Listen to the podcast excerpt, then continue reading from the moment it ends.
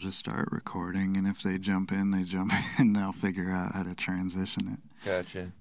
I've been listening to like a ton of old punk stuff lately since I watched that nightclubbing documentary. Yeah, yeah, yeah.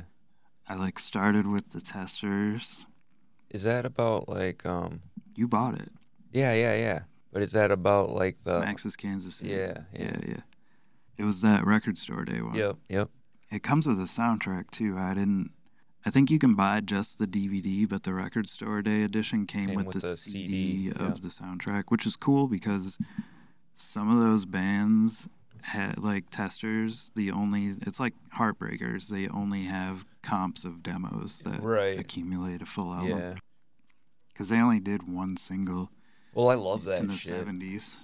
Like there was a band that Steve was playing when I came in that I'd never listened to before. Shit, Rubber something.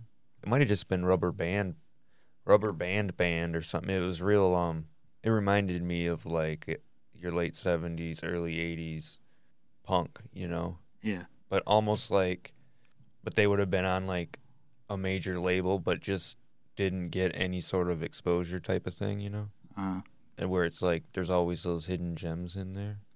they showed um, Harley from Cro-Mags, Yeah, yeah. his first band, Stimulators. Yep.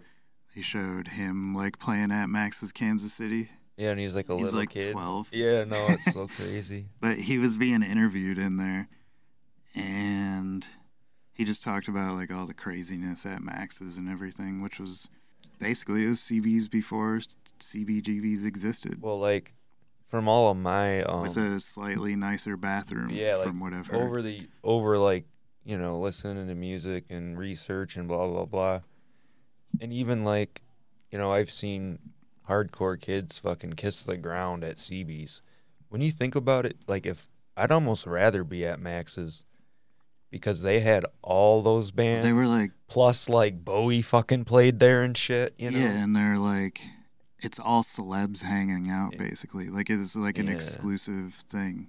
Because originally it didn't start off as the club. It was more of like a restaurant, and they had.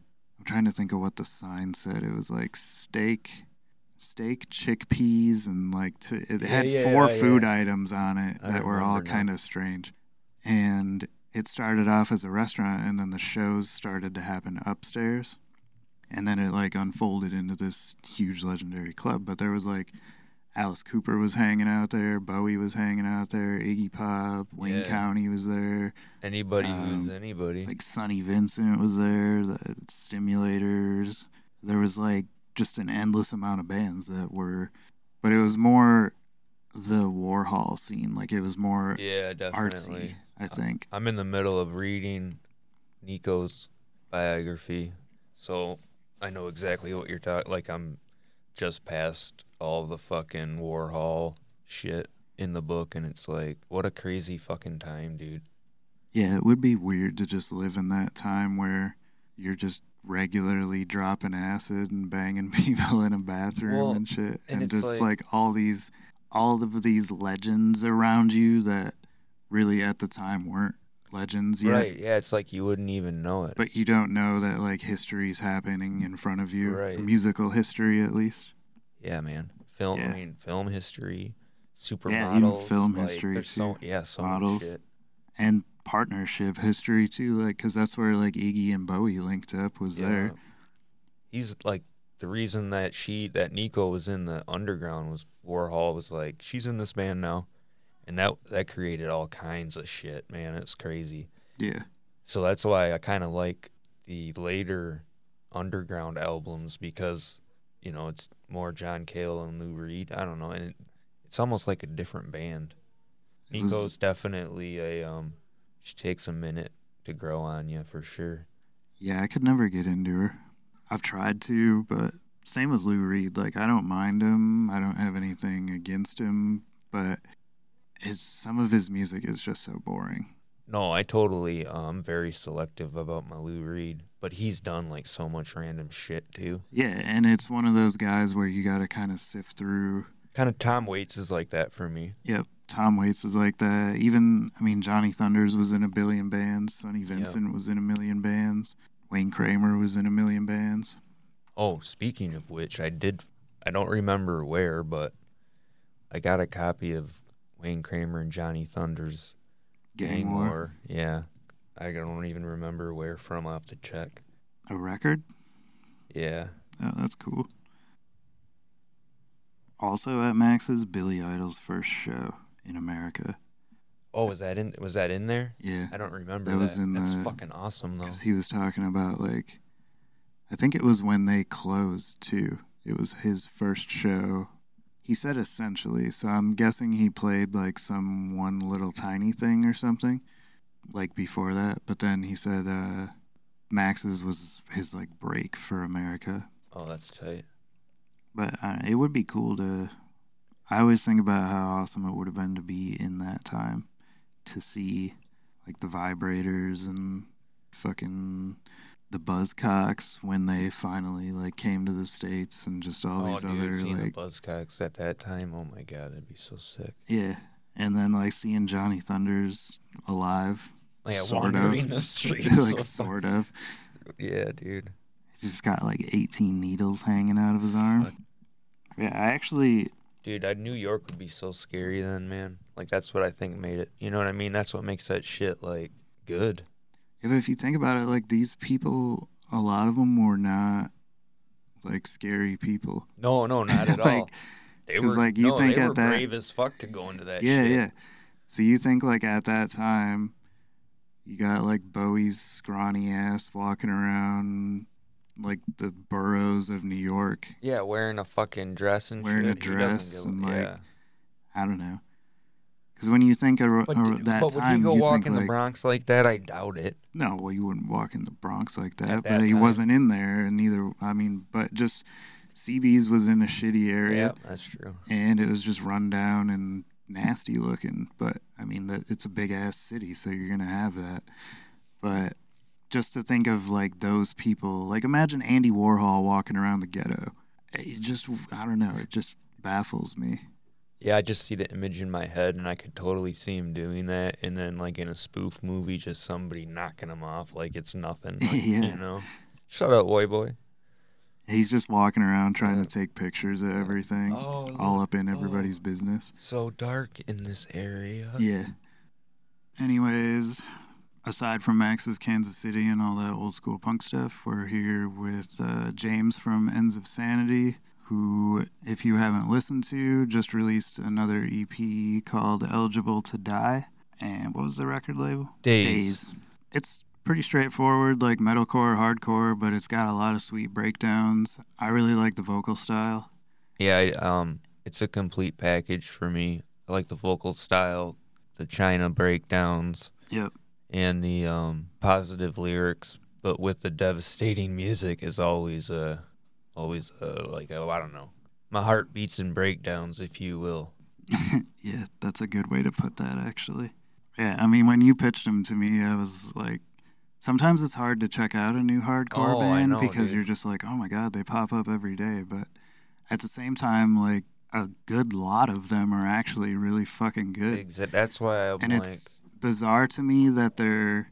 I don't know if it's just like we enjoy that style so much or if the bands that do it appreciate that style to where they do it well. But it's easy to make your band sound like every other band in that genre. oh, definitely. But then again, like so many bands do it and they put just their like tiniest amount of little f- their own flavor to and they it. stand way and they out. stand out and it makes it work amazing. Yep. And that's like what I mean. This band I think did too.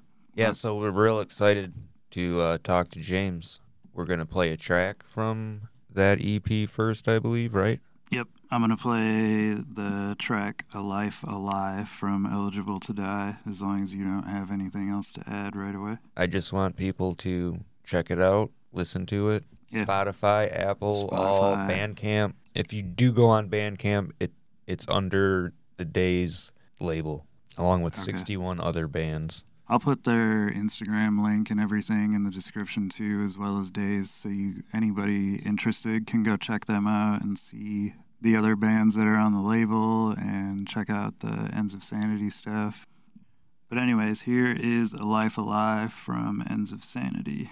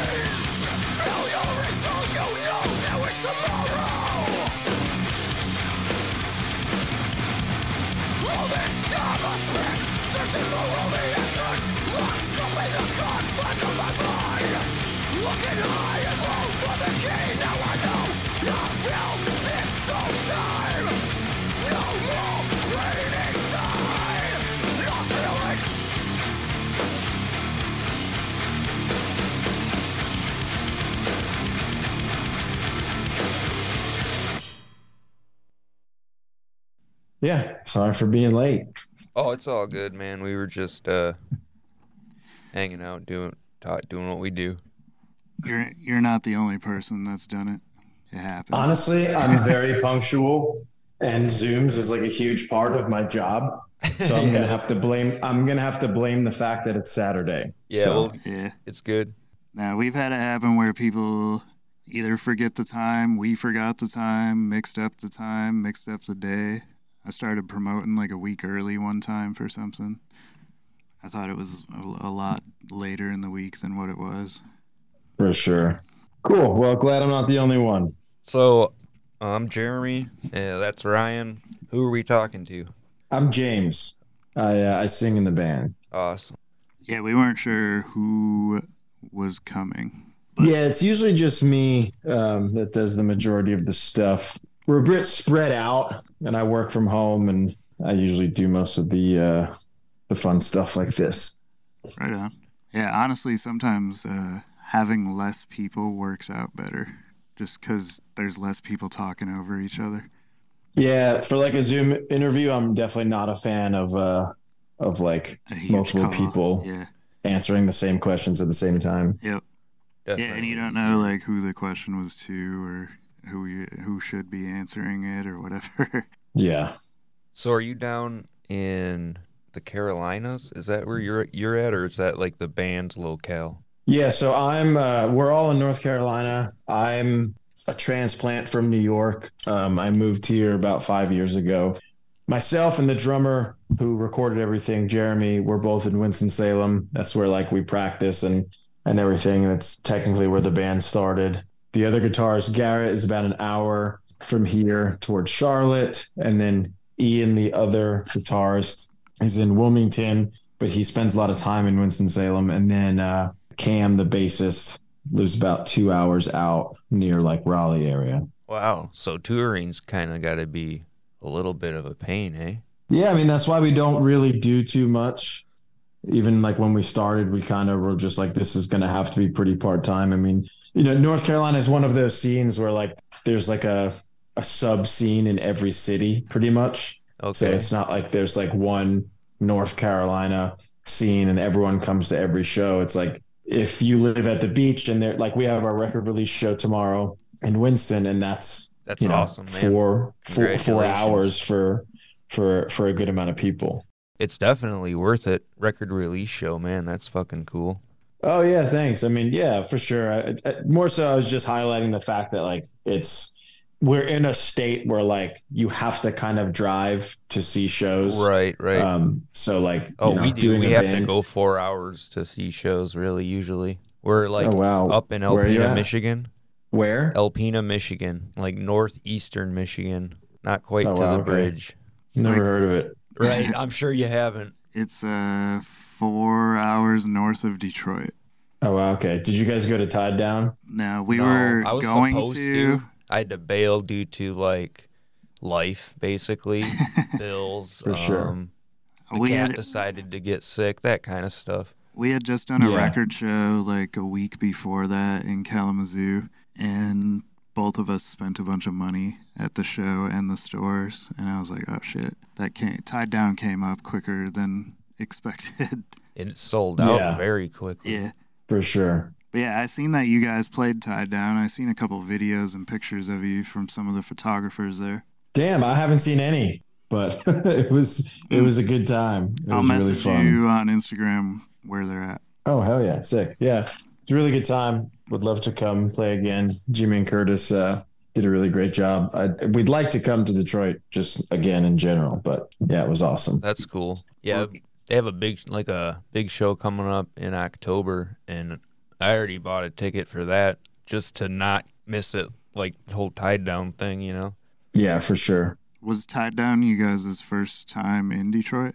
It was uh, not like all of like we've all played in previous bands, so we've like most of us I think have played shows in Detroit before, but this was Ends of Sanity's first Detroit show, yes, which was a really fucking cool way to to play for the first time, you know. That's fucking awesome, dude. That's cool. Yeah. That's like kind of uh just weird that we're in Michigan and randomly I hit you up because I like your music. Get you on here for an interview. It's pretty cool, man. Yeah, to be honest, I kind of thought you had hit us up because of Tied Down or something, No, I just just just because of the location. Yeah, we I just actually heard music and I was like, damn, this shit's dope. And then I find you wherever and Yeah, I actually noticed the tied down connection after we had already talked about interviewing. Oh, awesome! Look at that. So what uh, you mentioned um, that you, everybody was in previous bands. Can you Mhm. mention any of them? Yeah, uh, Ian played guitar in a band, Dwell, um, from North Carolina, and then uh, Jeremy was also in that band for a bit. Jeremy, like, he's the drummer. He he like records most of the bands in North Carolina. Um, Okay. But he also plays in a bit band called A Knife in the Dark, uh, and he was also in Dwell at one point or another. Uh, Cam sings in a band called Eyes Wide Shut, and he also plays guitar in a newer band called One by One. And I sang in a band called Detriment from Long Island, New York, and Ian was also kind of in that band at, at one point in time. so you guys got some history. That's awesome. Yeah, for sure. It's it's not our first. It's not our first band. Now you uh, you're the lyricist, I assume, as well. Yeah, I am. And where do you find most of your motivation? I like was on your first EP, the Suffering song. it's gift of suffering. Gift of Suffering. I always I'm like gift, but I really like fucking I dig the lyrics in that. And then I noticed thanks. that you kind of continued that sort of like positive, fuck the world kind of ish, move forward vibe. You know? Yeah, pretty much. I appreciate it. Yeah, I mean, you know, I don't I don't want to sing about uh like fairy tales or, you know, nothing like that. I it would feel I mean, it's cool if you do that, but for me at No, this point in my you, life, man. like I have to sing about just things that are true to me and like uh try and make it genuine and and not like corny and overdone. Yeah, just keeping it real, man. yeah. That's why I wanted to uh, reach out and get you on the uh, podcast, just because it's usually you get a in that style of music, you can get a lot of like the lyrics can get really fucking cheesy, as I'm sure you know, and it's cool to Yeah. like hear it, you know, not be so fucking cheesy. I don't think I've ever heard a hardcore band really talk about fantasy shit. Well, wait, Shockwave, Mind Force.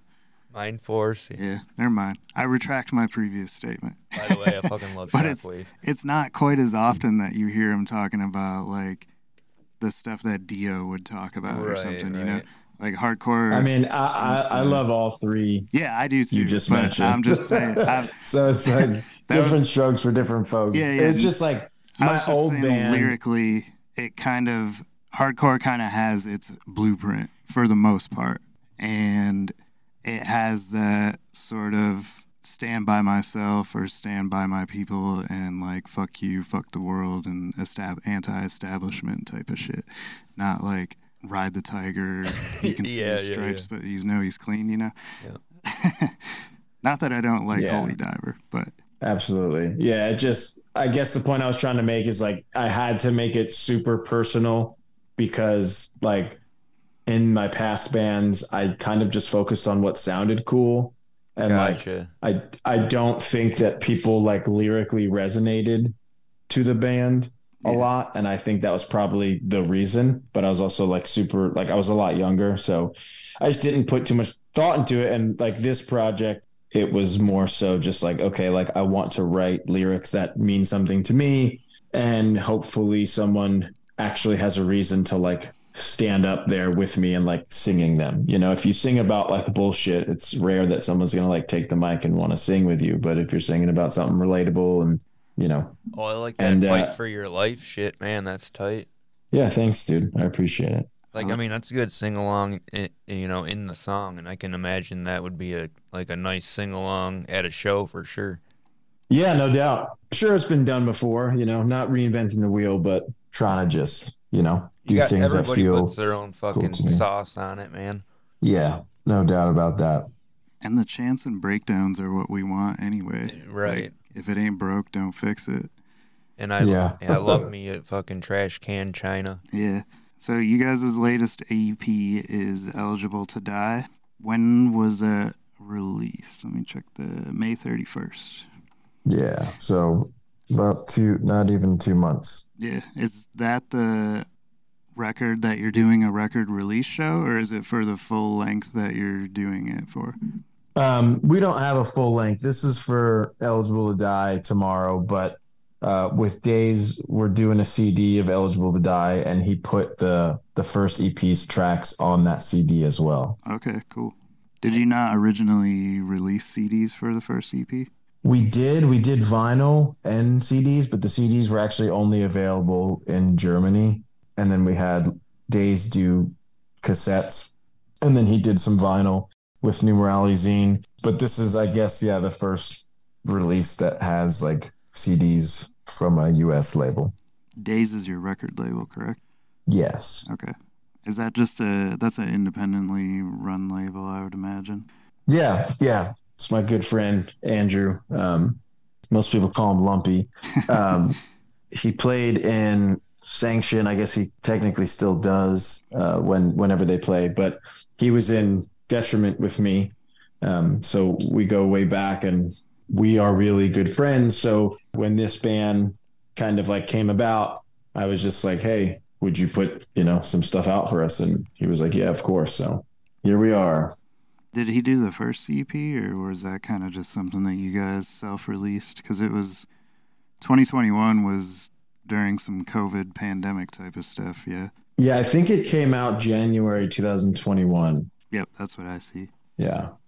So at the Um, time, you probably weren't really able to tour or play any local shows or anything off of it, other than just no, we, we this came out that came out and we didn't play our first show for 9 months. We played our first show in October. But I mean, you know, even back then like Daze wasn't really like popping off the way that it is now. So it was more so just like, yo, like could you put this out for us and kind of like help us give it a little boost, but like you know, he wasn't like, okay, but you got to play shows and you got to do that. Like there was zero expectations. And I really didn't think the band would do much more than like play a few local shows here and there. But it's cool to see that like, you know, two years later almost, we have a new EP. And I think the band has grown a little bit since then, and the label has definitely grown since then. So, like, this release definitely got, it seems like it got more attention positive attention for sure than the last one. Not the la- not that the last one got like the reception wasn't bad, but I could it just feels like this one's a little bigger, you know. right. Yeah. So I think that's kind of because both things have grown in the last 2 years. Well, I think, and at the time, like the world was turned upside down, so people may have not been looking to that at the time and appreciating it the way that they would now that things have sort of calmed down. Yeah, that too for sure. And I do think that, like the second EP that you guys did, I don't know if you recorded at a different studio or different equipment, different engineer. So Jeremy did both, but the one difference is we recorded drums somewhere different. But also that's another like example of just like you know, that was 2 years ago. So Jeremy has just gotten a little better Right. at what he does. well, you can um, definitely tell. hmm It's, Yeah. Yeah. When you listen back to back, it, it, it sounds like somewhere completely different. But yeah, I mean, so Jeremy did all the mixing. Uh, Jeremy did all the tracking. Like I said, the only difference is the the drums on the last one he did at his house, and the drums on this one we took it to his friend at Legit Biz, studio in Greensboro. Yeah, you can definitely tell the difference between the sound because we were listening to him right before we started here. We were just bullshitting back and forth and listening to both EPs, and my first thing was just how much better the second one sounds. So you guys have definitely grown as a band, and you know the guy doing the recording and the producing and mixing, mastering, etc., is also growing. So it's cool to see things flourish like that. Hell yeah, thanks. I think uh, I think every band's first demo or release is supposed to sound a little more like raw and gritty. Yeah, you know so like looking back i i agree i definitely hear the difference but i'm also you know, I'm not upset that it doesn't sound as good because it's I don't know. Sometimes when a band comes out, like I The I next just one think is there's- supposed to sound better. Yeah, yeah. It's just it would almost take away from like the because we called it an EP, but like technically the first release is a demo. Yeah, it's like short and sweet. Yeah, it's like seven fucking minutes. Yeah. So I like when I played it, it played and then uh it went through the whole thing fairly quick and then I heard the beginning song that has the Rocky sample in there and I was like, "Oh shit, it's over already." Yeah. hmm yeah, a lot of people haven't caught that actually both releases have a Rocky sample. Yeah, we caught that already because Mickey's on the other one He is. Yeah. Yeah. at the end. Yeah, that was Yeah. like one of the first things I noticed. Yeah. I fucking love Rocky, so Yeah. anytime Uh, you throw a. Rocky sample in there, I'm cool with it. My kid's favorite Yeah. album's Rocky Four, so so like I know all about me, Rocky. That's the best. Yeah, Yeah. oh yeah, dude. No, it's it's funny because everyone obviously it's in the beginning of the last release, but this one like I no one has brought up the fact that there is another Rocky sample. But I wanted to just like continue it. You know what I mean? Like this, Definitely. that, like I tr- and that wasn't the only thing, but like I I really like when bands like have reoccurring themes and and stuff like that. So I love when bands have like a sample like that about like for instance the Rocky one and then just goes into a heavy fucking song. Like I'm just Mhm. a fan of that in general, you know.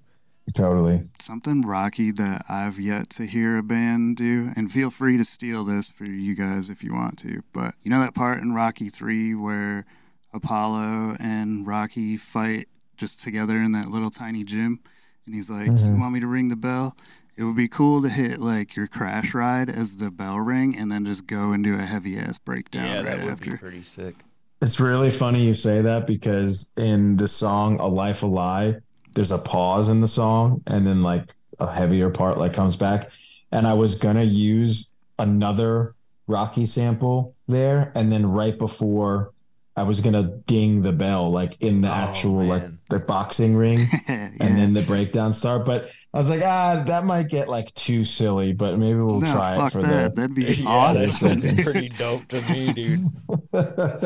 yeah, all right. So we'll, we'll do it on the on the next one for sure. Definitely. Yeah, I like that. I've always just thought that when I hear that ding ding, I'm like, fuck, that would Oh, be there's so, cool to break down right in there. dude. Like I will break you, or I must. Oh break yeah, you. where Ivan Drago, like, yeah. Or like if he dies, if he dies, he he dies. dies. it's just so tough, dude. Uh, Uh, anyway. So anyway, uh, Sorry. sorry, Rocky tangent. Um, how did you guys get linked up into playing Tied Down Fest? Jimmy just asked like months and months ago, like when they were putting the lineup together, you know, he was just like, yo, I've I've liked the band and he's been trying to bring us out there for a minute. Um, pretty much as soon as we started, he was like, you know, come play Detroit, I'll do it, and just never worked out. So then when he was like putting the lineup together, he's like, okay, what do I got to do to get you guys on the fest? And I was like, just ask us to come. And he's like, okay, do you want to come play? And that was it. Simple. It's Yep. short and sweet. hmm You have some pretty cool label mates as well. like, Uh, like Pain of Truth is a fucking pretty kick-ass band as well. Is that just pretty much that entire label is all pretty much hardcore-ish metal underground stuff? I haven't looked it through at the entire label. Yeah, it, uh, it seems that way. I mean, like I said, he's a good friend, so I know a lot about his music taste. And like, right. pretty much like heavy, like beat down type or like metalcore is his like MO. So like the label I think is a pretty good representation of that because there's like heavy bands and then there's like metalcore bands. Right, right. And I feel like a lot of labels aren't doing that. They kind of stick to like one. But yeah, I mean Pantry's the fucking best. Oh, I Um, like when they um, mix them, like you're saying, Yeah. kind of like a Yeah. Like, tri- old tribunal, maybe. or even Upstate has a little Yeah, bit of both. upstate. Yeah. Even Victory had both, actually. So, well, that's cool. I'll have to look into some more of those bands. Yeah, I'm scrolling through the. I didn't realize Daze is the place that did all those terror variants. Yeah, Ridge and Pain of Truth, he did um, all the artwork and all the layouts for both releases so far too. Oh, that's cool. Yeah, he's For- the best. The whole band is the best. Those are our great friends. Um, It's really awesome to see them doing so well. He did the artwork for both of your releases. Yeah. Okay. Yeah, that's sweet. That's a good little insider detail to know. How did you guys come up with the name Ends of Sanity, if you don't mind me asking? And I know this is kind of a hard question for some people to ask because a lot of time it's like, eh, it just sounded cool. But sometimes there's a story behind it. The story is I had an idea for so the name of this band, the song ideas, all of it came together before the band actually existed. Mm, Basically, like when the world was shut down, I was staying out by the beach a lot by my mom, um, where where Ian lives too, like the Wilmington area. And I was like, you know, I was really trying to focus on my fitness, as a lot of people were, because we were just all losing our fucking minds. And I was just like running like a crazy person every single day in like the blistering sun. And um, that's kind of when me and Garrett had, you know, started like demoing out some ideas for the band. But before any of that, I was just running and I was listening to Metallica and uh, they have that track Frayed Ends of Sanity. And uh, I was just like, damn, like Ends of Sanity would be a really fucking cool band name. And uh, that's pretty much it. But I felt like it fit the vibe. Like, like I knew the vibe of this band before it really existed because it was like the idea came first. I also kind of knew that like Metallica is obviously the biggest fucking metal Right. band in the world, mm, but I felt like most hardcore kids wouldn't even make the connection. And uh, I don't think most people do make the connection that I literally just took a Metallica song and took off one word. But that's that's how it happened. yeah, you're actually not the first band we've interviewed that's done that because that's how Frozen Soul got their name too. That is true. And I would have never known that. Like, it's so.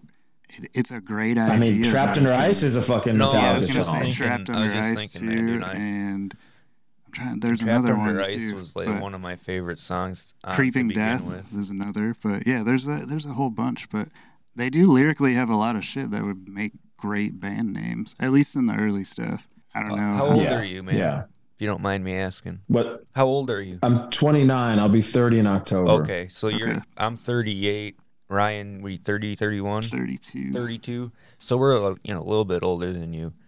I just feel like the whole hardcore metalcore sound is kind of in a revival period and it seems like there's a lot of great bands starting to like come through of people in their 30s, not so much like when when I was in bands and stuff playing hardcore, it was like we were all teenagers, you know what I mean?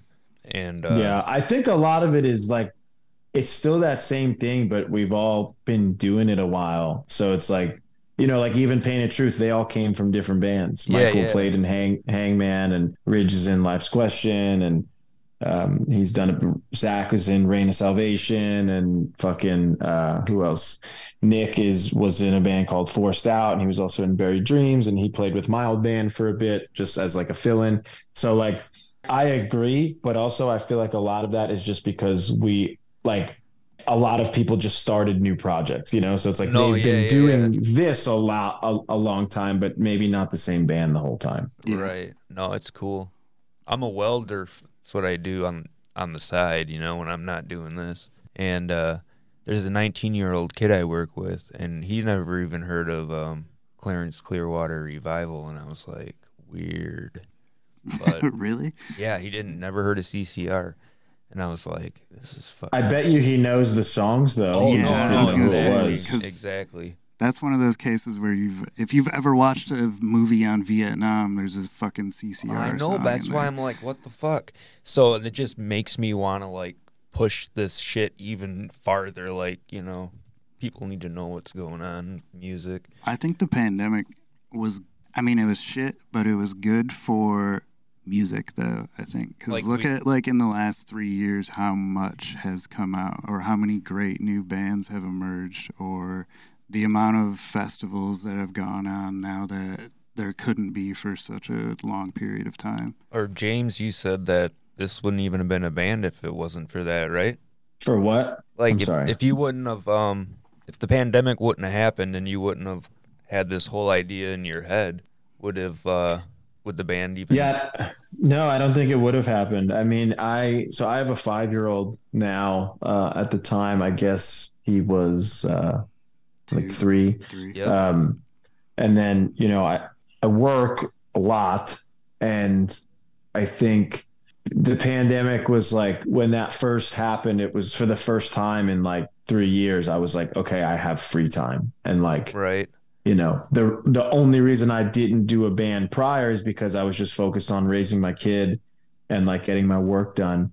So this was just like, okay, cool. Well, I need to be creative now, or else I'm gonna fucking lose my mind. So I started it for that purpose, basically. So yeah, I I I bet that, dude. I bet a lot of bands didn't. I mean, if you look at where the scene was pre-COVID and post, like That's what I mean. It's like Yeah. blown the fuck up.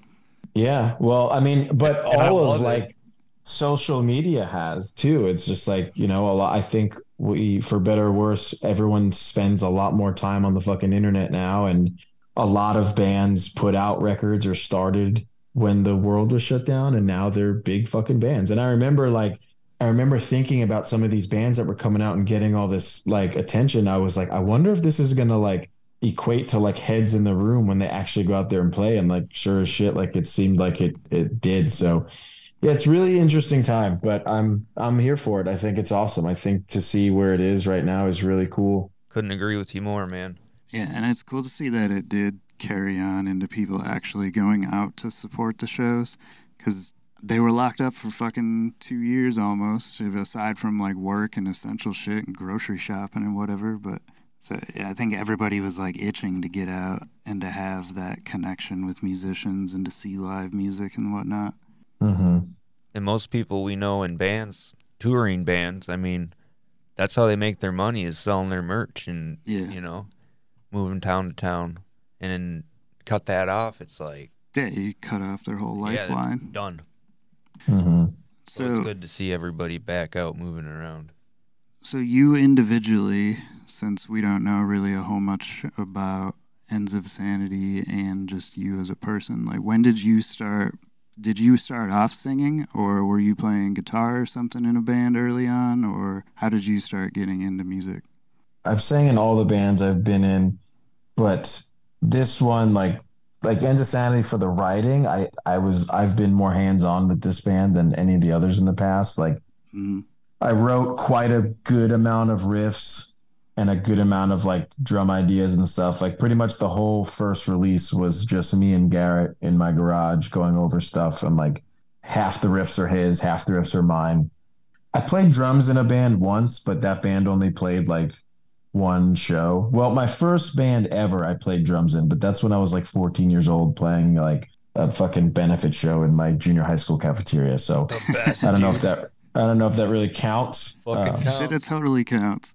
All right, well then yeah, so I've played drums in a band and sang that but that's it. I can like play every instrument like halfway decently, but I don't really consider myself like a musician. Right. Um but yeah, I've, I've only uh played drums and sang in bands. You can do enough to kind of choreograph like how you want things to sound or mesh together. No, I mean like I can definitely write riffs. Like the Taking Souls riff, like I wrote that whole song. Garrett like, you know, took it and spiced it up a bit, but like I wrote that whole track. I wrote a good bit of uh like Hope at the Bottom. There's like a bunch of riffs in the new stuff, See Through You that I wrote. Like I can definitely play. I just don't know what the fuck I'm doing. So I don't consider myself a musician. Like and most of my friends I'll say this. I'm like, oh dude, shut the fuck up. Like you can play. But it's like you I can't tell you what the fucking C string is on a guitar, but I can like chug some shit and it sounds halfway decent. So Gotcha. Wow, didn't he, what did you say professional fiddler at some point, Jeremy, or something like that about your guitar playing skills? Professional amateur. I don't Who, know. me? but yeah, Oh yeah, I'm a no, I'm just yeah, professional like strummer, tinker. tinker. Yeah, I mean, at, like you, I played guitar in some bands. Well, you played drums. I'm just saying, like, I just chugged, and I can do that too, and it's fun. And some people came when I was younger, and it was, you know, that's it. It's just Oh yeah. But I think there's like a ton of people out there that are in the same boat that don't know. Like you don't get into like the the depths and theory of music as far as like a technical thing. You just want to play the shit. well, and that was like you know the total appeal. Yeah. You know, when you're younger. So what got you into hardcore originally? I know Um, for most people it's kind of like a transition from metal or whatever, but Yeah, that's pretty much what happened. Like I was growing up around my dad was always playing Black Sabbath and Ozzy, Dio, things like that. And then my step siblings and then my uh my other brothers were like into like heavier metal and kind of transitioned into that. And then my first band that I did actually when I would like my first hardcore band that I did when I was I had just turned 16. One of my best friends at the time, well, he's still a very close friend, but he was doing this band and they were like looking for a singer, and I was just like, let me take a stab at it. And so when I was like quote unquote trying out, they had showed me like bands like Merauder and uh and Hatebreed Integrity and they were like, Yeah, this is hardcore. And I was like, What? This is metal. Like what what is what does that mean? What is hardcore? So I basically get, like heard you know, metal influence hardcore bands and then was like, oh shit, like that's hardcore. Like I'm fucking down. That's cool. So yeah. it was pretty much just like I music was already like the biggest part of my life. It was more so just understanding the difference between what hardcore was and, and what metal was. And like as a young kid, I was like, fuck hardcore, you know, like I didn't I didn't understand that it wasn't calling something hardcore wasn't because it sounded a certain way. Like I, I didn't Right. get that as a kid. So I just kind of, you know, little si- 15, 16 year old James who thought he was too cool for fucking school, writing it off before he really gave it a chance. You know what I mean? And and now it's really Like you're in it for life. yeah, I mean, it's really been like the biggest thing that has like defined me in my life. And I don't like, I'm sure that probably sounds fucking corny, but like, No, not at know, all, it's man. like, I, I, it's what I do for work. It's, it's where a lot of my free time goes. It's most of my friends who are, you know, 15 plus years now of some of my best friends came from that. Like I've been able to travel the world because of it. Like it's, you know, it's been, it's been a pretty cool thing to, uh, to find out about. Fucking Yeah, A. no, we do this podcast in the back of my record store, so we know all about. Oh shit. That's awesome. life being musical influence and it being the biggest part of your life. That's originally like why we started this was just to help spread around bands who we like that are less known that we want people to know. Because I'm always That's telling awesome. people in the store like check this or that out, and so we're always talking music shit, and we were just like, well, why don't we record it? And here we are. Fuck yeah. I almost awesome. I almost wanted to call this place Tales from the Record Store, the podcast, Yeah. but it sounded so corny. Maybe tales from the back of the record store. Yeah. It was more fitting. yeah. But that seemed too long. You played a show with Merauder at one point, right?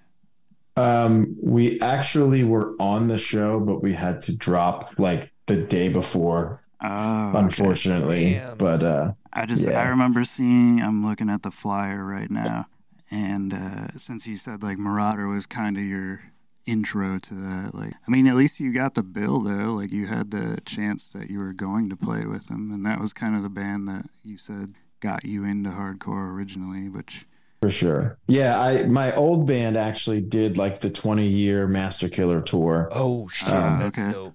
So that was really cool. But I was definitely still bummed about not making this happen, and also like dropping shows is definitely like a no no in my world, and I'm pretty sure like that might be like the second time I've ever dropped a show in like the 15 years I've been playing in bands. But I'll just go out and say this. Um, we had a show the day before in Greenville, South Carolina to like help us get to Jacksonville. Uh-huh. And so my son came home with a pretty fucking nasty stomach bug like a few days before. And I thought I was at the end of it, but like, dude, that literally the, the show we played the night before, I was literally in the bathroom the entire show. I only came out of the bathroom to play our set, and then I went right back into the bathroom. And like that next night, it just it wasn't stopping. Like I had, I, I, I was, I almost checked myself into the ER because it was just like, how many times can you go right before you're like, I'm out of okay, water. what the fuck? yeah Yeah, yeah, it was intense.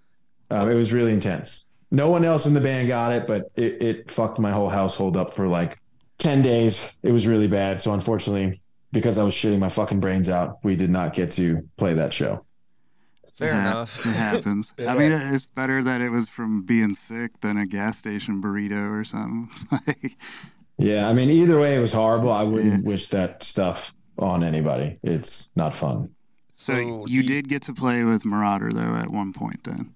Yes. So what was that like getting to play with the band that kind of got you wanting to play this style of music?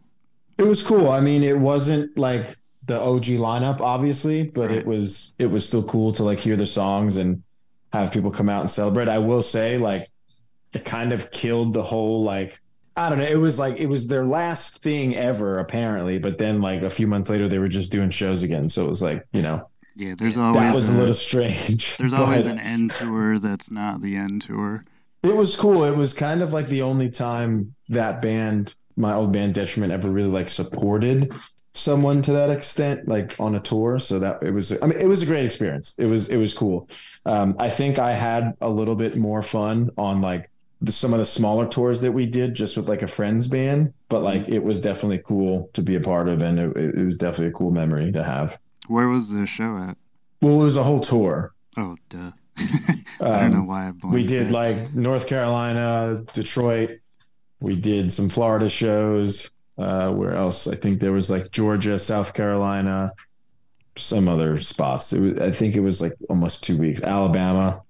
Okay. It was cool. Have you done any international touring? I don't remember if you said you did or not. Um, with the old band, yeah, we did Europe and then and we did Canada, and then with Ends of Sanity, we're doing Canada at the end of this month. We're doing Montreal and Toronto. is that the um the 27th? Is that one of those shows? Yeah, so we're going up to Long Island. Lindenhurst. Yeah, yeah, we're going up to Long Island, and then uh, we're doing like Massachusetts the next day with Risk and the World, um, some other bands, and then we're hitting uh, Montreal and Toronto with um, D Block from from Detroit. Oh yeah, right on. Wasn't it D Block that just did those like Hot Boys style tapes that Yeah, came out? yeah. that shit was so yeah, they're awesome. I couldn't remember if it was D Block or somebody else. For Ends of Sanity, it sounds like you guys have you got quite a few shows coming up then, because that was going to be my next question: is if you have shows coming up past the record release show.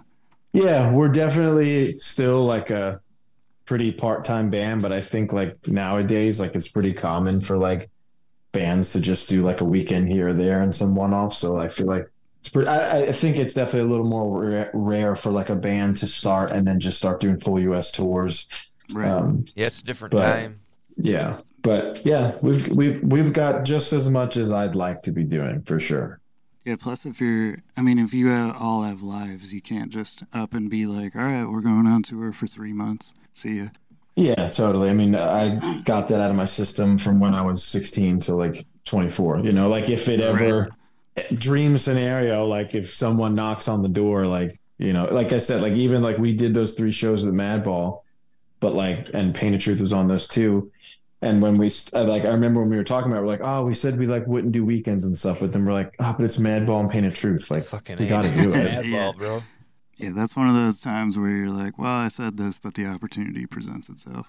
And yeah, fuck and- it. Like if it's on a weekend and we can make it work, chances are we're gonna do it. Right. you know, and it's not even like some regional shit. Like to start that run next week or whenever it is, uh, ten like ten days from now, like it's you know twelve hours up to New York, and then when it's over, we have like eleven hours back from Toronto. So it's like, you know, we're we're down to grind and shit. It's just got to fit in like the work schedules and stuff. Yeah. So what do you do for for your day job? You said you work from home. Yeah, yeah, I do. So I actually manage bands. You mentioned a few of them on this call. I manage bands, and then uh, Ian works for some like tech company. Garrett works for fucking a. He's gonna kill me if I say the Vitamin Shoppe because I don't. I think it's GNC or Vitamin Shoppe. I don't know. He goes to college still. He's the youngest Gotcha. and uh, and he does that. And then Jeremy does live sound for bands, and then also like you know records bands. Uh, Cam does construction, and then yeah, that's what we all do. Everybody. Well, that's cool, man. So your whole life is involved in music. Yeah, for better or worse, it sure fucking is. Who were the bands that you manage? You said we mentioned some of them, so I'm just curious. Yeah, uh, Frozen Soul, Creeping Death. Shut the Uh, front door. Yeah. Frozen Um, Soul. They were on. Uh, we had them on here. Yeah, we have Michael from Frozen Soul on here. Yeah, great, great band, great humans. Yeah, it's pretty cool. It's uh it's it's not like I think it's it almost sometimes feels like I live a double life in a weird way because it's like my life every day is like working with these bands. I, I manage about 10 total with a with a managing company.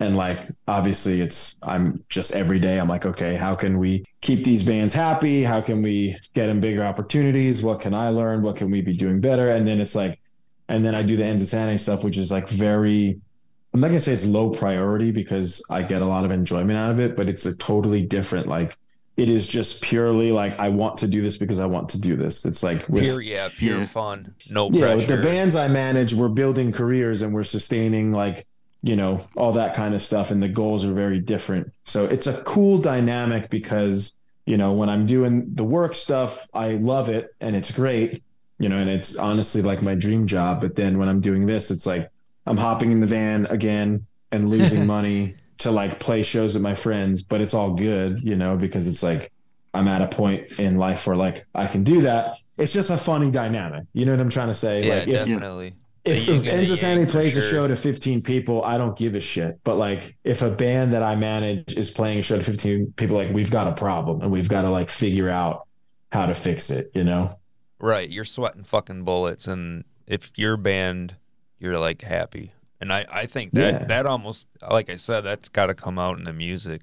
Yeah, like you said, your um, like most honest writing and whatnot. You know, I think that just it's got to make it all the more fun. Yeah, it's definitely a lot more fun than I've had in some of the other bands, for sure. Well, how did you get into managing bands initially? That's something I've always been curious how people pick up if they like start at a company or they just find a band and they're like, "Hey, I'm going to be your manager." Yeah, I mean, to get into like the whole details of everything would probably take an entire other call, but I can give you like a Spark Notes Yeah, version just- of it. And give like the liner notes. this the Spark Notes version is basically when I found out I was going to be a dad, I had told like my band members in detriment, I was like, all right, like I obviously should probably stop doing this band and like figure out how I'm going to support myself and this child because I had twenty dollars in my fucking pocket.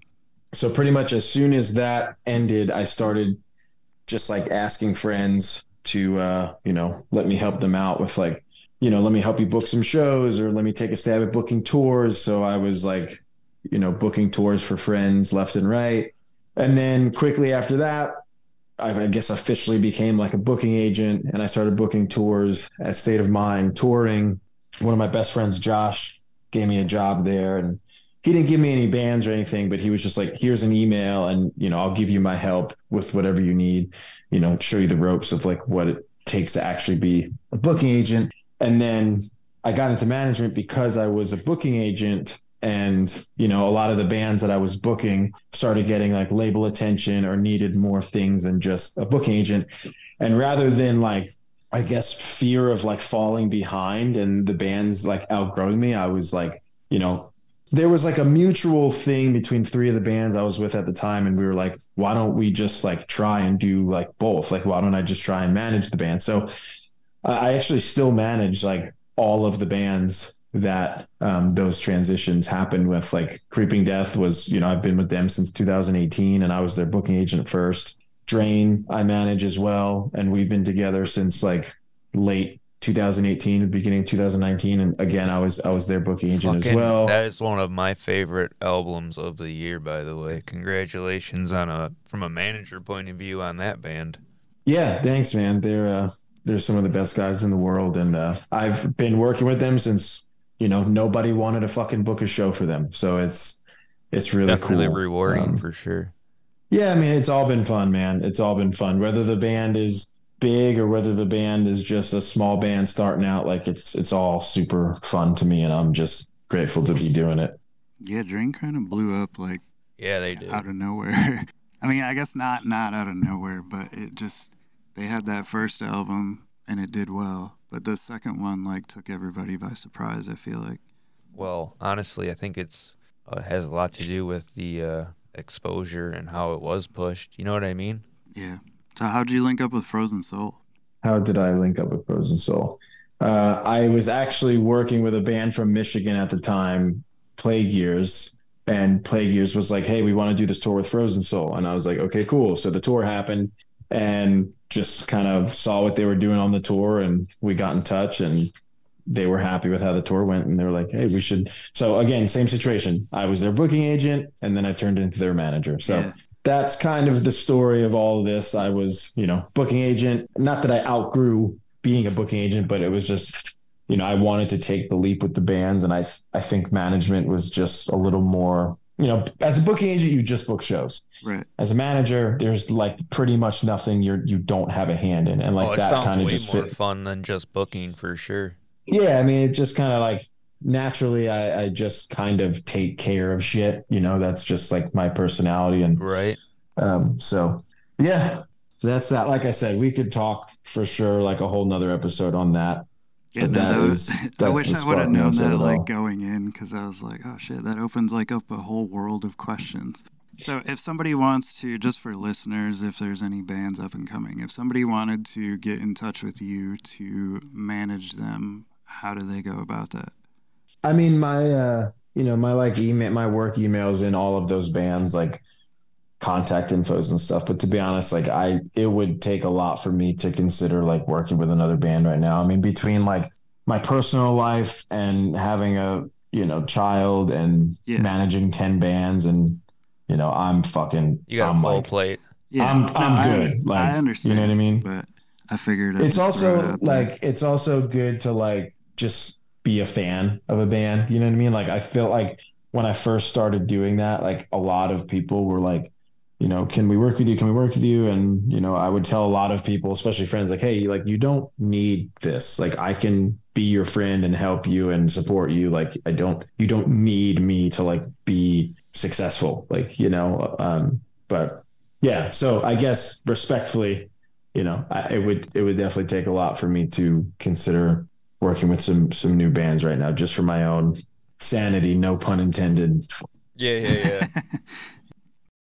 Before we log off, anything that you want to say for your band or yourself or anything? Uh, probably just you know, thanks for having me, and uh, anything else you guys need from me, just hit me up. Cool. All right, Yeah. man. I appreciate appreciate it. Yeah, thanks for taking the time to sit and chat with us, and then uh, we'll be in touch with you on Instagram. Cool. Thanks, guys. All right, have a good man. one. Have a good one.